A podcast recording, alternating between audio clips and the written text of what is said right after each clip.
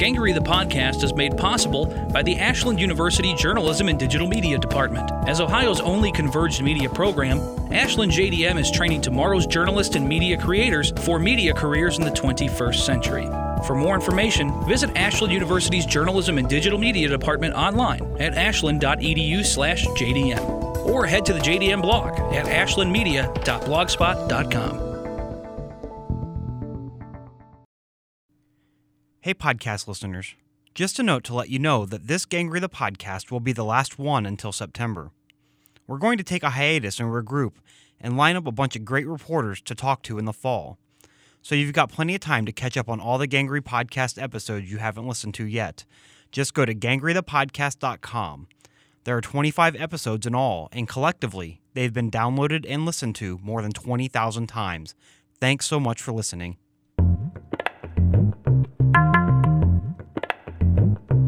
Welcome to Gangrey the Podcast. I'm Matt Tullis. This week, I talked with Walt Harrington. Harrington is a former staff writer for the Washington Post magazine. He's now a journalism professor at the University of Illinois at Urbana Champaign. Harrington has written a number of award winning books, including The Everlasting Stream, which was turned into an Emmy winning PBS documentary. Harrington's book, Intimate Journalism, has been a staple of journalism writing classes for more than 15 years. Last year, he co edited an anthology called Next Wave America's New Generation of Great Literary Journalists. He produced that book with Esquire writer Mike Sager, a former podcast guest. This book features 19 stories written by journalists who are all under the age of 40. In March of this year, Harrington released a new book himself. The book is titled Acts of Creation America's Finest Hand Craftsmen at Work and consists of 14 portraits of people who work with their hands, including a fireplace maker in Maine, a cabinet maker in Maryland, and a locksmith in Ohio. As usual, we've linked to Harrington's books on our website. That's at www.gangreythepodcast.com. Walt, thanks for joining Gangrey the Podcast. I'm glad to be here, Matt. Appreciate it. Let, us start by talking about your new book, Acts of Creation. Um, what made you want to write about hand craftsmen and, and what they do? Well, I uh, had a lot of friends, a number of friends, who were smart, college educated um, men who uh, had elected to leave that that world and uh, go back to um, you know, building houses or building decks. Um, and I understood that, uh, and also my father had been a blue collar guy who also could fix and build anything. And he was a very smart man. And I, I had all long resented um, the, the sort of the upper middle class um, intellectual um, elite attitude toward people who who work with their hands and their bodies, um, who get dirty, with, with the idea that somehow they're they're they're makers of brute force. Mm-hmm. They really replace machines. Um, and uh, and I just intuitively knew that this wasn't right. It wasn't true, and um, I had uh, we had a, a, weird space next to our fireplace in the house we lived in at the time, and we wanted to have a cabinet that would fit there. And so we found a, a furniture maker. Um, we'd actually bought a, um, a coffee table that we saw in a gallery somewhere, um, and it was by this this young furniture maker. And uh, we asked him if he'd make a cabinet for us.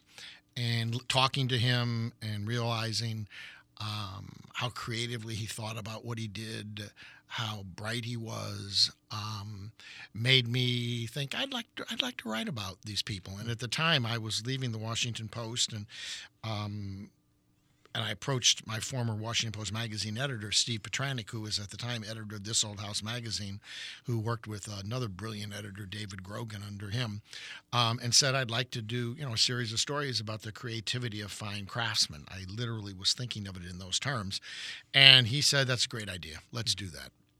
And so he um, he tagged the series an American Craftsman, and um, and I proceeded to, you know, over the next few years, do 14 of these of these portraits of um, of fine craftsmen. Uh, and because it was this old house magazine, they tended to be people who were doing things in the in the home crafts as opposed to the fine craft of, of building a uh, you know of throwing a pot or something like that. They tended to be architecturally oriented in what they did, um, but it still allowed me to get into the whole this whole realm. And um, you know, as it turned out, uh, out of the 14, 10 of these people were college educated, and none of them were educated in in art. I mean, they had philosophy degrees, and one woman was Phi Beta Kappa in history or something.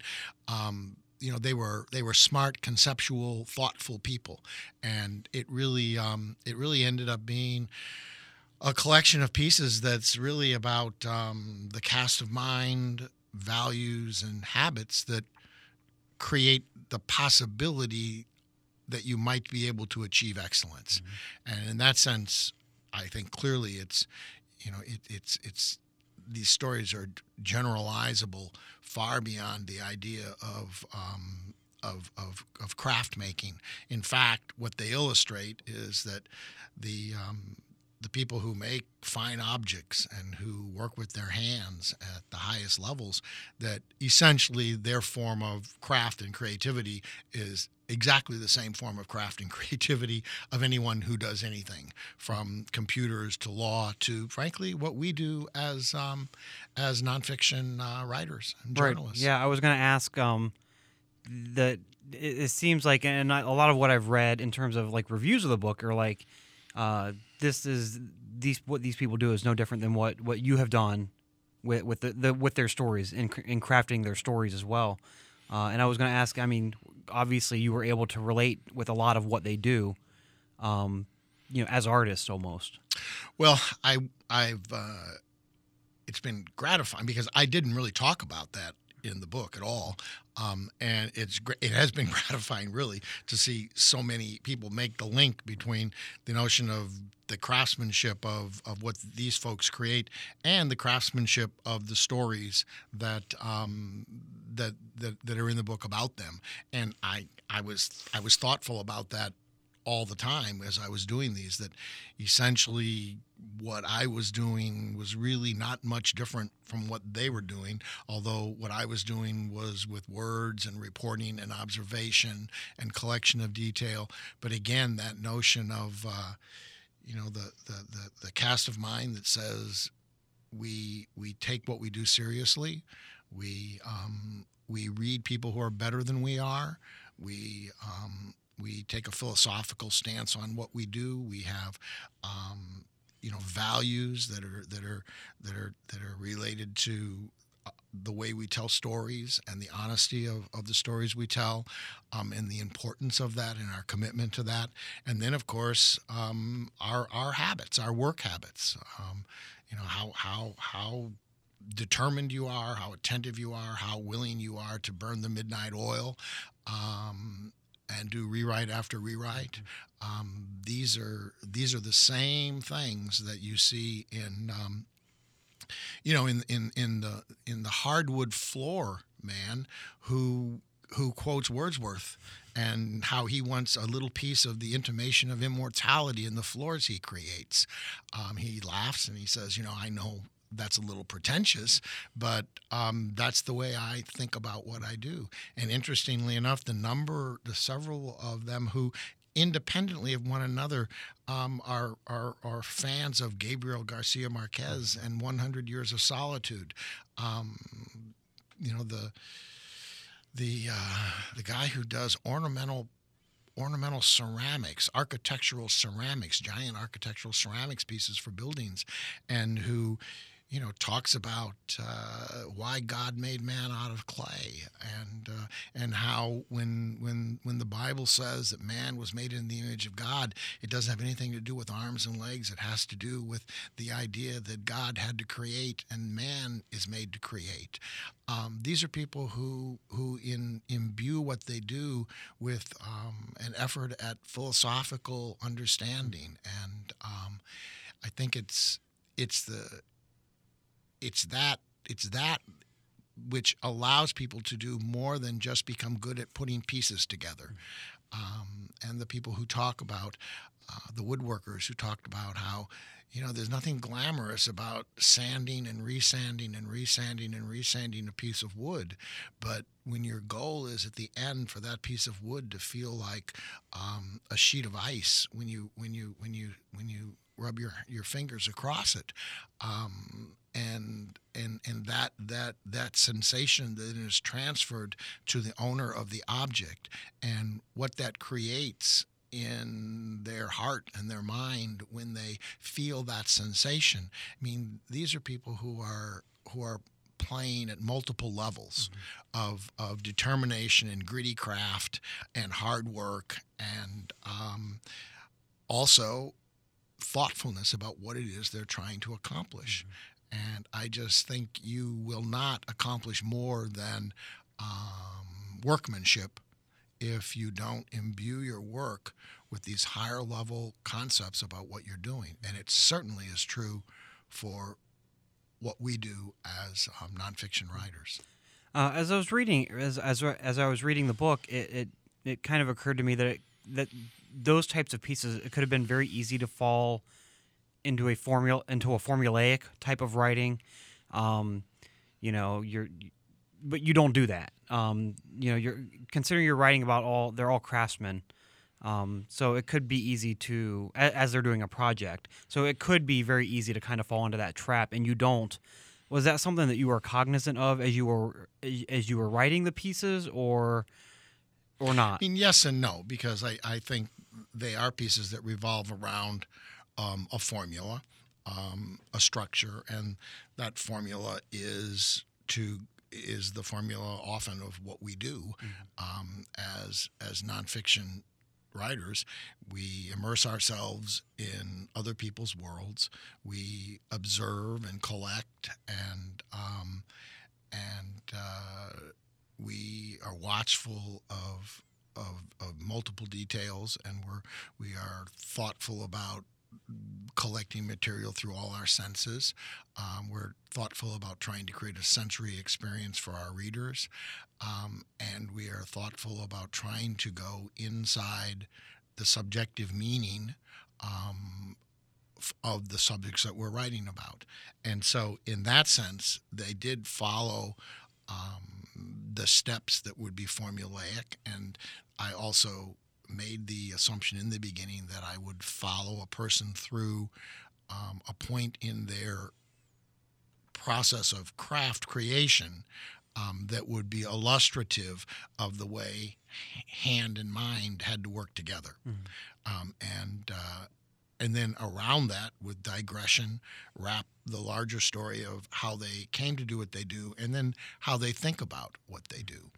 Um, I was not in the beginning really as conscious of how uh, how universally um, conceptual these folks would be about what they did, um, and you know, people who work with their hands, as the as the blacksmith says, people people who work with their hands um, are not verbal because the knowledge is not verbal, mm-hmm. um, and um, it, it's thinking. Thinking is doing, and um, you know the whole notion of um, would uh, would um, would a would a great swimmer be able to really explain to you exactly what happens when she hits the water, or would um, would uh, you know Charlie Parker ever be able to rise to the point of explaining saxophone playing as well as he could play the saxophone?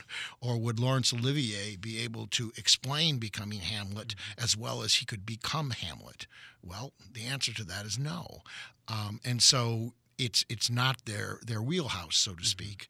Um, but yet, when you when you scratch the surface and ask them to talk about it, um, you know, really most of them it was almost the sense that I was being let in on a secret mm-hmm. because they they thought it was kind of uh, you know uh, pretentious to talk about the things they felt, and the um, the locksmith who you know was probably one of the the finest locksmiths in in the world.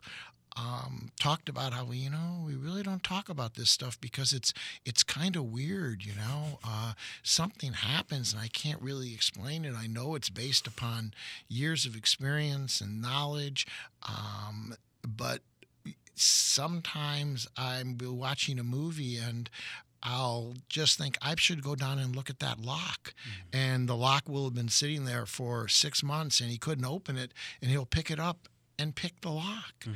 and say, I don't know how I did that. And so there's this mysterious quality of creativity that goes into these seemingly mechanical um, creations. Mm-hmm. And, and, and that I found to be universally fascinating and also universally generalizable mm-hmm. to what uh, to to not only what we do but what creative people do and the the I suppose one of the things I was trying to accomplish was to bring the people who are often thought of as being nothing more than technicians into that larger universe of um, people who are honored and revered for their creativity. There's uh, one of the one of the things that makes the book so so good is in, in the pieces, the individual pieces, are the like the descriptions of of these people actually working with their hands because you were there watching them work on a project, um, which I think is so important. Was there any job that you were watching them do that you found really really difficult to describe for the reader so they could see the person doing it? Well, I can't specifically remember anything, but certainly I was aware that I had to be able to. I, I did not want it in any way to feel like a how to manual, and that there had to be, you know, there had to be a reason that, um, you know, I was describing what they were doing, and it had to be um, precise enough and short enough that the reader could be carried um, without having to stop and say, okay, now let me see exactly how was he using that rivet gun. Um, I, I was conscious of the idea that, as in when you read poetry, you don't really expect to understand every line literally. You understand that you're supposed to be car- you allow yourself to be carried from line to line, and that you're going to come away with some kind of understanding. And I wanted readers to do that. I used the language of woodworking, dado, and dovetail, eh, without without mm-hmm. defining it, and with the idea that that in many ways this was a a, a specialized language that was poetic for what these folks were doing mm-hmm. and that as the reader you had to allow yourself to be carried through the experience without knowing stopping and saying this is what a dovetail is mm-hmm. Um, or this is what a uh, you know this is what a Scandinavian joint is in building of a of a frame house or something um, or, or just saying you know stave churches I I didn't I, I, I made the assumption that readers were going to carry a bit with me, but you have to also be thoughtful about how long you can do that. Mm-hmm. Though you can give you can do it a sentence or two, and then people are going to get distressed with it. And so I was I was thoughtful about that, um, but I also wanted the uh, I also wanted to make sure that there was this firm understanding that there was a physicality. Mm-hmm um, about this. I mean, it would be no different than if you were di- trying to describe how a surgeon did heart surgery. You know, you you'll have to be precise enough to capture the the the skill that's needed to be able to run all the instruments and the scalpels that are required to be able to do this surgery and then on top of that the knowledge and experience that's required to know what to do with all those objects and then to be able to recreate what it looks like to be there watching it happen. So you've got all those levels of things going on at the same time.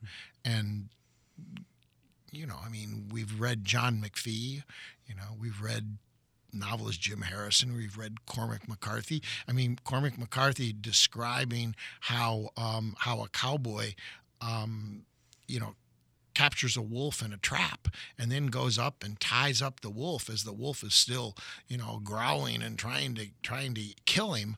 Um, and he does it all in like a paragraph. Uh, I'm not Cormac McCarthy, but I can learn something from realizing that I, I don't exactly see what he did in tying up that wolf, but I was I was carried through the experience and felt like I had experienced it. Right. Uh, do you, have you done a lot of work with your hands in your life? Not at all.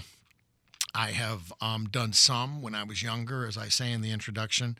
Um, I did it because of necessity. I did it because I couldn't afford to not do it.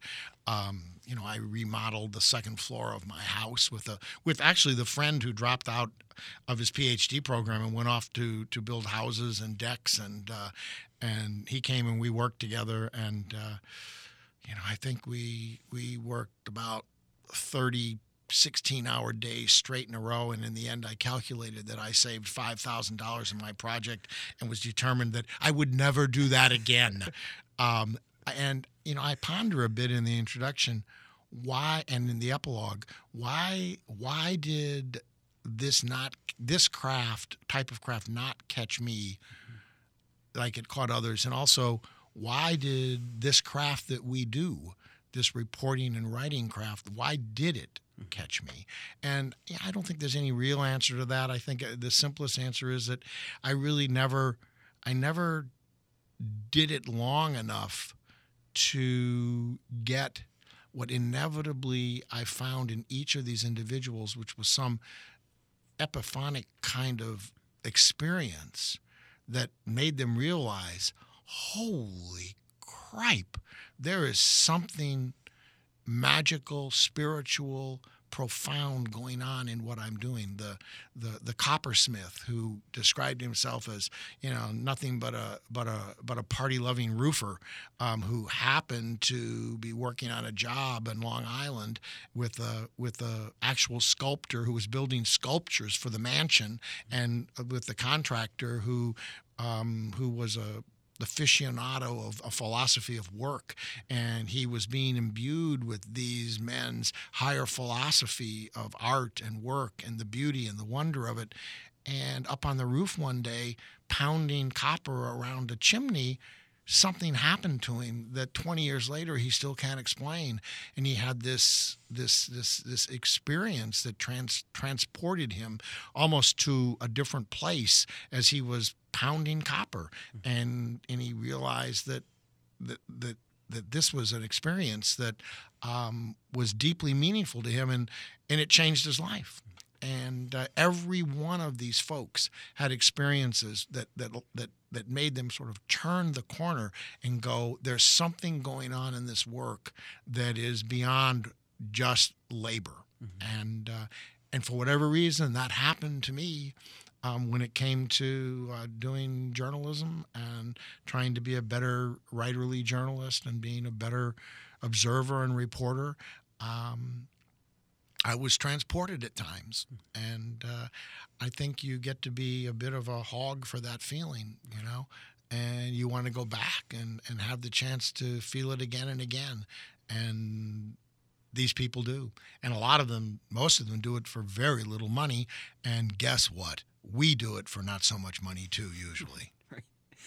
Well, we're gonna we're gonna take a short break. Uh, when we return, we'll talk about uh, getting started in literary journalism with Walt Harrington. This is Gangrey the Podcast. Ashland University's Journalism and Digital Media Department is the only fully converged and integrated media program in Ohio. JDM majors apply converged skills in practical, hands on labs using state of the art hardware and software content creation tools. And they do it all alongside award winning faculty who double as industry professionals. Recently chosen as Ohio's best non daily student newspaper, the Collegian covers our campus and beyond. Ashland's 3,000 watt radio station, 88.9 WRDL, broadcasts local news, sports, talk, and today's best music to Mid Ohio and to the world on WRDLFM.com. Meanwhile, AUTV 20 brings campus news, sports, and events to life in more than 12,000 homes. Ashland University's Journalism and Digital Media Department, creating converged digital media professionals for the 21st century. Find more information and apply today at ashland.edu/jdm. Welcome back to Gangrey the podcast. I'm Matt Tullis. I'm here with Walt Harrington, a former staff writer at the Washington Post magazine and a journal- journalism professor at the University of Illinois at Urbana Champaign. Walt is here on campus at Ashland University as part of the River Teeth Nonfiction Conference. Walt, you moderated a panel that consisted of your former students, and you were talking about what it takes to do narrative or literary journalism for the first time. Uh, I'm, I'm, hoping, can you talk a little bit about that class that you teach and, and what you have your students do? Well, I, um, you know, I'm in, I'm in a journalism program, not a creative nonfiction program, and uh, not an MFA um, nonfiction program. And so the students who come to me have previously often done high school journalism in their high school newspaper. Um, they've worked at the Daily Illini newspaper at the University of Illinois. They've had internships at at uh, at traditional newspapers, and um, they have had the introductory classes into journalism, you know, editing, reporting one, maybe even reporting two. Um, but they they're imbued with a very um, straight ahead, traditional um, kind of journalism training, and and by that I mean not only the values um, and ethics, but also some of the um, assumptions about um, how the the place of the the, the reporter um, in in the in the story process, and so they they have to be introduced to the idea that it's okay for them to, in a sense, become a narrator. Um, that it's okay for them to delve into the um, beyond the beyond the most common comments that people make when when you talk to them that it's okay to take responsibility for digging into a person's mind and trying to understand and explain what motivates that person. Um, those are usually things that are beyond the purview of um, you know doing a news story or doing an interview with the mayor or even doing a feature story about you know the fireman who saves a cat from a tree, or um, or the the school teacher who wins the Apple Teacher of the Year award. Even if you do a feature story, it's really filled with with little quotes and. Um, yes, it's such an honor. And why is Mrs. Smith such a good teacher? She cares so deeply. Mm-hmm. Um, you know, th- that's about the level of it. And so, in this class, which um, I really think of as a as a class in doing doing uh, beginning literary journalism form on ordinary subjects. Mm-hmm. And the reason I really force my students to stick to ordinary subjects is they don't really have access to non-ordinary subjects. Oh, I want to do the the quarterback of the University of Illinois football team. Good luck getting more than 20 minutes of interview time with that person. And you know, these are stories where they we follow at a beginning level the the the steps that uh, or the elements that I mentioned earlier. Actually, they they they pick a subject. Um, you know, in the case of the students who were here, former students who were here to talk about stories that they did and that were published, um, you know, one was a story about a about a minister in a very very poor African American church in a very very poor neighborhood in Champaign, Illinois, um, where the entire neighborhood is being torn down for urban renewal, and his little church with 30 congregants will be torn down with it, um, and it's really a story about how he feels about that and thinks about it, and then what it is that that church actually provides the the the the, the few number of people who come to it, and um, and so to do that, you know, Bob Holly is the the student former student's name, who's actually now a, a working journalist. Um, you know, he had to go and interview the minister to get to know him a bit um, about his life and uh, why he does this and how he came to do it, how he thinks about it. Um, and then he had to attend church services. He had to interview people who were at the church service. Um, he had to, you know, collect nice description about the way the church looks, um, the way the the scratchy speakers sound, um, the um, you know the way that the people there are dressed.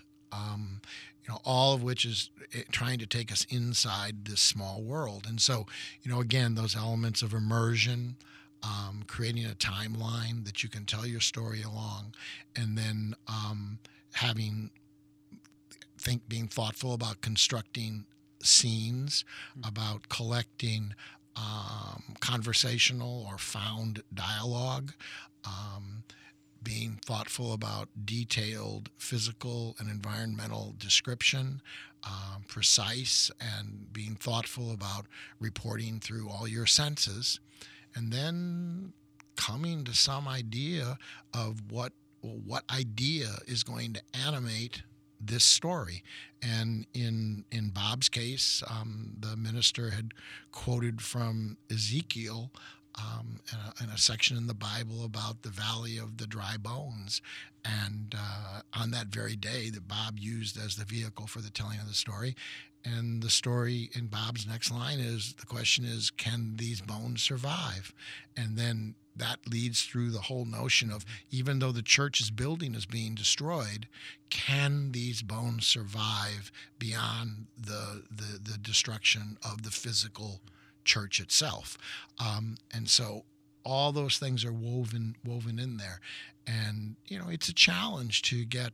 Uh, to get students who have never done these things to think this way, mm-hmm.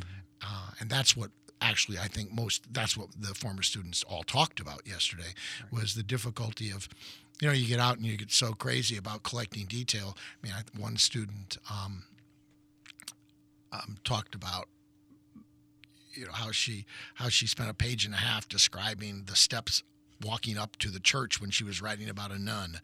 Uh, you you you you become excessive in mm-hmm. terms of practicing the collection of detail, and then of course you have to help students understand. Well, telling detail is better than just detail for detail's sake, mm-hmm. uh, and uh, and try and get students to be comfortable. Um, being mature enough to to be intrusive enough to ask mm-hmm. questions um, you know of the nun i mean what about sexuality mm-hmm. uh, how does she deal with celibacy uh, these are these are personal questions but if you don't ask those questions you are uh, you're not really taking readers to a place where they're where they're being taken inside someone else's experience. And that's what these stories do. Mm-hmm. There is actually, um, for, for people who are interested in doing this at, at, at, something of the beginning level, there's a piece I did some years ago um, called The Journalist Haiku. Mm-hmm and it uh, it appeared in an odd place, the Children's Beat magazine of the Casey Foundation. But it's really a, uh, um, it's really an essay about how to do literary journalism pieces in about a thousand words. Mm-hmm. And I think if if people are interested in um, in thinking about this and recognizing what are the elements um, of these kinds of stories and how do I balance them together, uh, they can they can probably Google that that piece and and find it.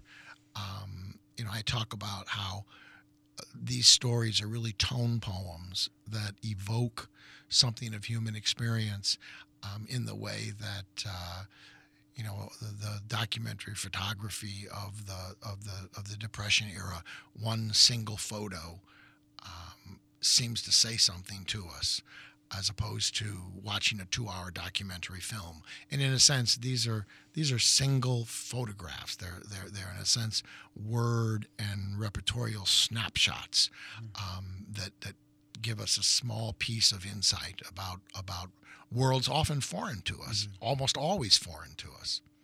What's um what's the biggest mistake beginning reporters make when they when they attempt to do like a long narrative? Well, long narratives are a different thing. or know. even like even like let's say a, a fifteen hundred word Yeah. story.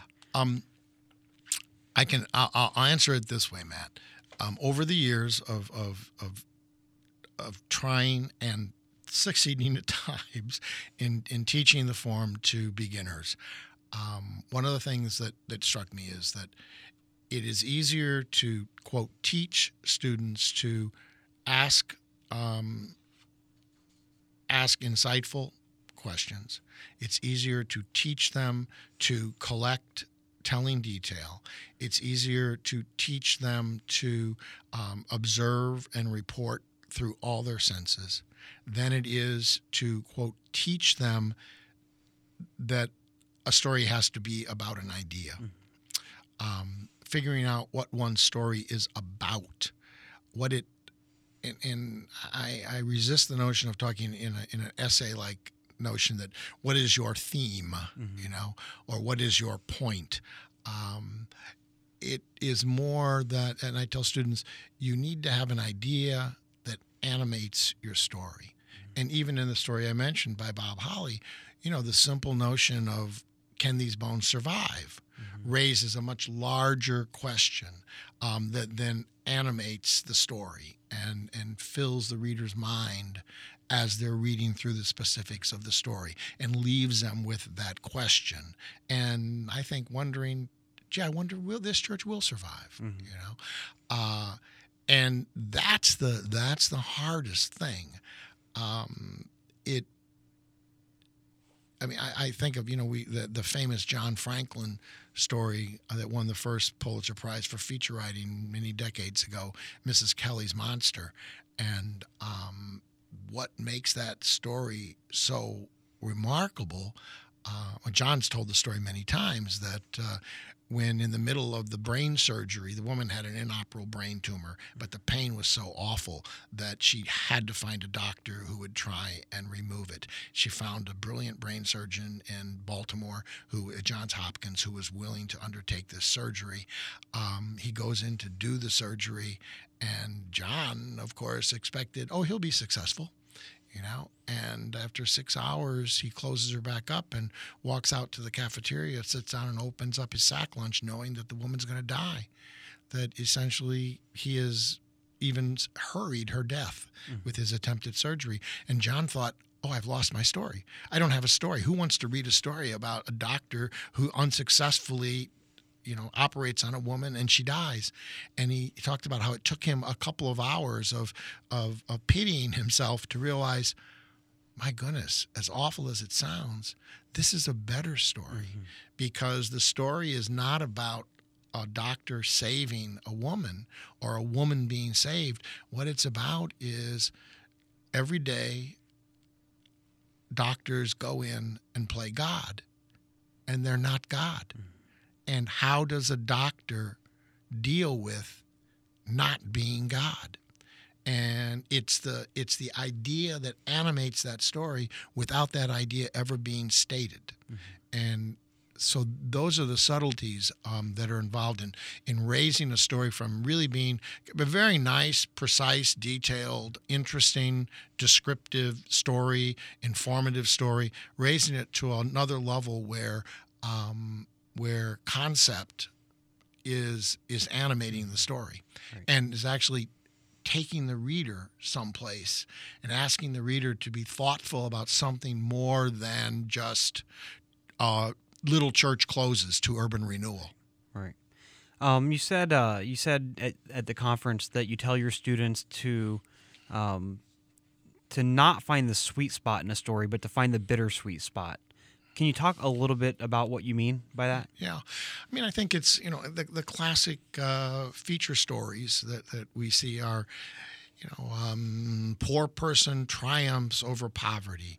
A handicapped person triumphs over handicap. Um, it's it's these stories where uh, that they are heartwarming. You know, but I've always believed that uh, when readers finish a story like that, they feel good, but somewhere inside they know they've been duped because life doesn't work that way. Um, the the wonder of life is that uh, we have to figure out how to enjoy the sweet at the same time that we accept the bitter. Mm-hmm. And so, um, in the story about the the minister and his church, uh, it's not a story of of a rich person comes in and donates five hundred thousand dollars for minister to build new church in a better neighborhood.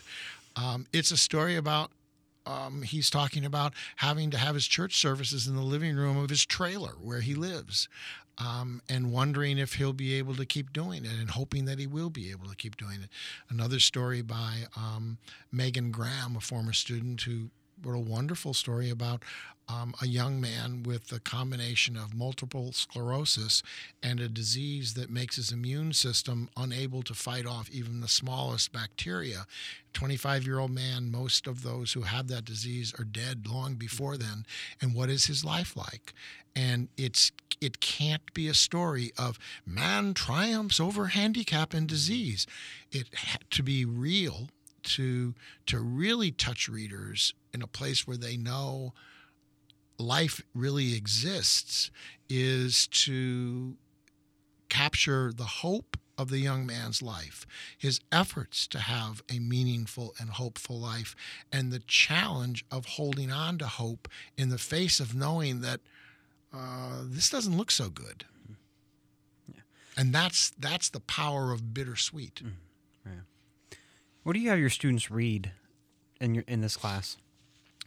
Well, I it, it's it's come to sound a little self-centered. I, I because I've I've written and, and done a number of anthologies mm-hmm. that actually aim to help students do this right. kind of work. Um, and so, you know, in the in the beginning of my my, my teaching years, I I used um, the literary journalist by you know by Mark Kramer and um, anthology by Mark Kramer. I used a wonderful friend's book, Patsy Sims, who was the director of the Goucher nonfiction narrative writing program for many years, another anthology of of fine literary journalism.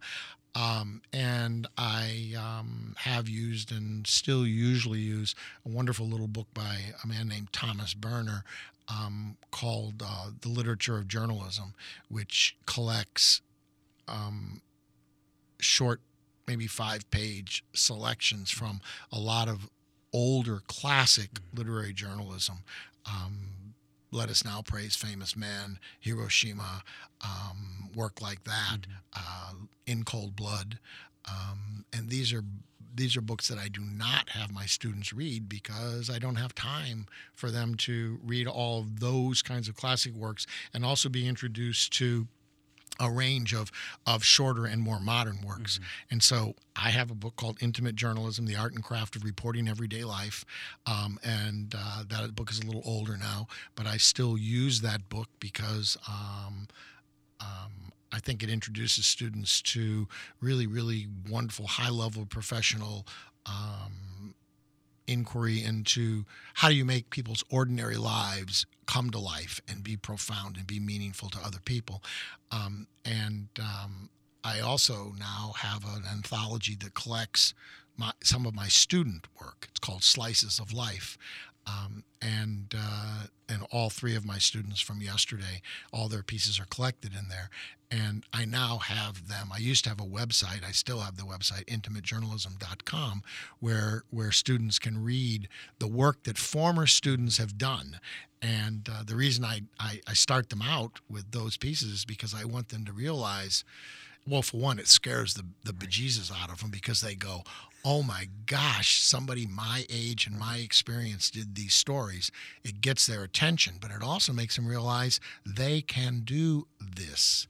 Um, and, uh, and so I then also have them read um, a number of essays about literary journalism, and one would be the piece I just mentioned. Hmm. Um, and I have them read a piece of mine um, called "Keeping the Non" in nonfiction, which has to do with the uh, issue of accuracy mm-hmm. and literal accuracy and in the in the creative nonfiction literary journalism movement where there's a kind of a difference of opinion between non-journalists and journalists about how literal we must be. On the journalism side of this of course i am completely committed to a literal literalness.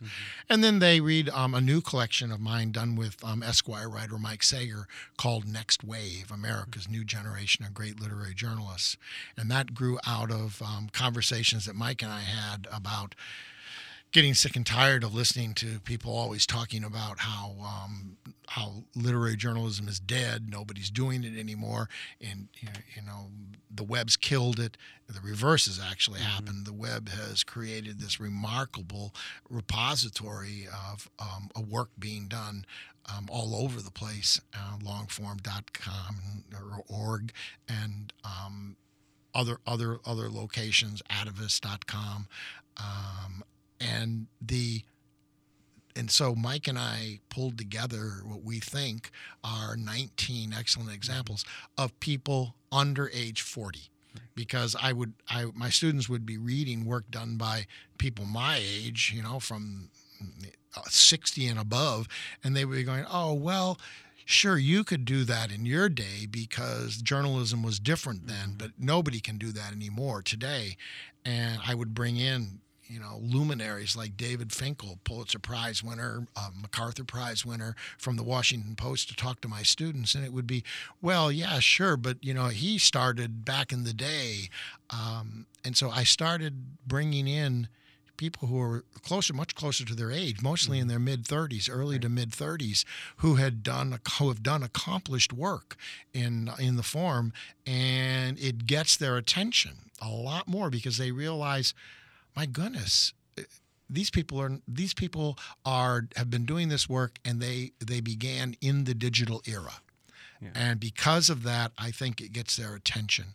And the and the book just and the collection just reminds us of how many you know fine people that are out there doing that work. Yeah, the collection is called Next Wave, and there's some phenomenal people in there from Pamela Colloff at Texas Monthly and Michael Kruse at the Tampa Bay Times and Justin Heckert, who is now in Indianapolis. And, well, I, uh, he's not. He's in Indianapolis because his wife is editor. But he's writing Monthly. everywhere, right? But yeah, he's, he's, written for the New York Esquire Times Magazine now and, yeah. and Esquire and um, Grantland. Yeah, and, and, Justin was our very first pod, podcast guest. He oh, was number he's, one. He's uh, uh, he's we, definitely. We don't even. We can't even call him an up and comer anymore. No, right. He's, he's an up. He's up. and of yeah, course, Wil Hylton. Will, yeah, and. Chris Jones, mm-hmm. um, and probably people that you've heard maybe less about because of where they're located, like Michael Kruse mm-hmm. uh, down in Florida, um, and uh, like Robert Sanchez mm-hmm. out at uh, is it 5280 mm-hmm. in Denver, the city magazine there. Uh, there's there are people doing doing excellent work all over the place. Um, only three of the 19 pieces came from newspapers. Um, did that surprise you? Um, no, not really. I mean, I think it's um, I think it's the the reality of the of the modern world that we're living in. Um, newspapers,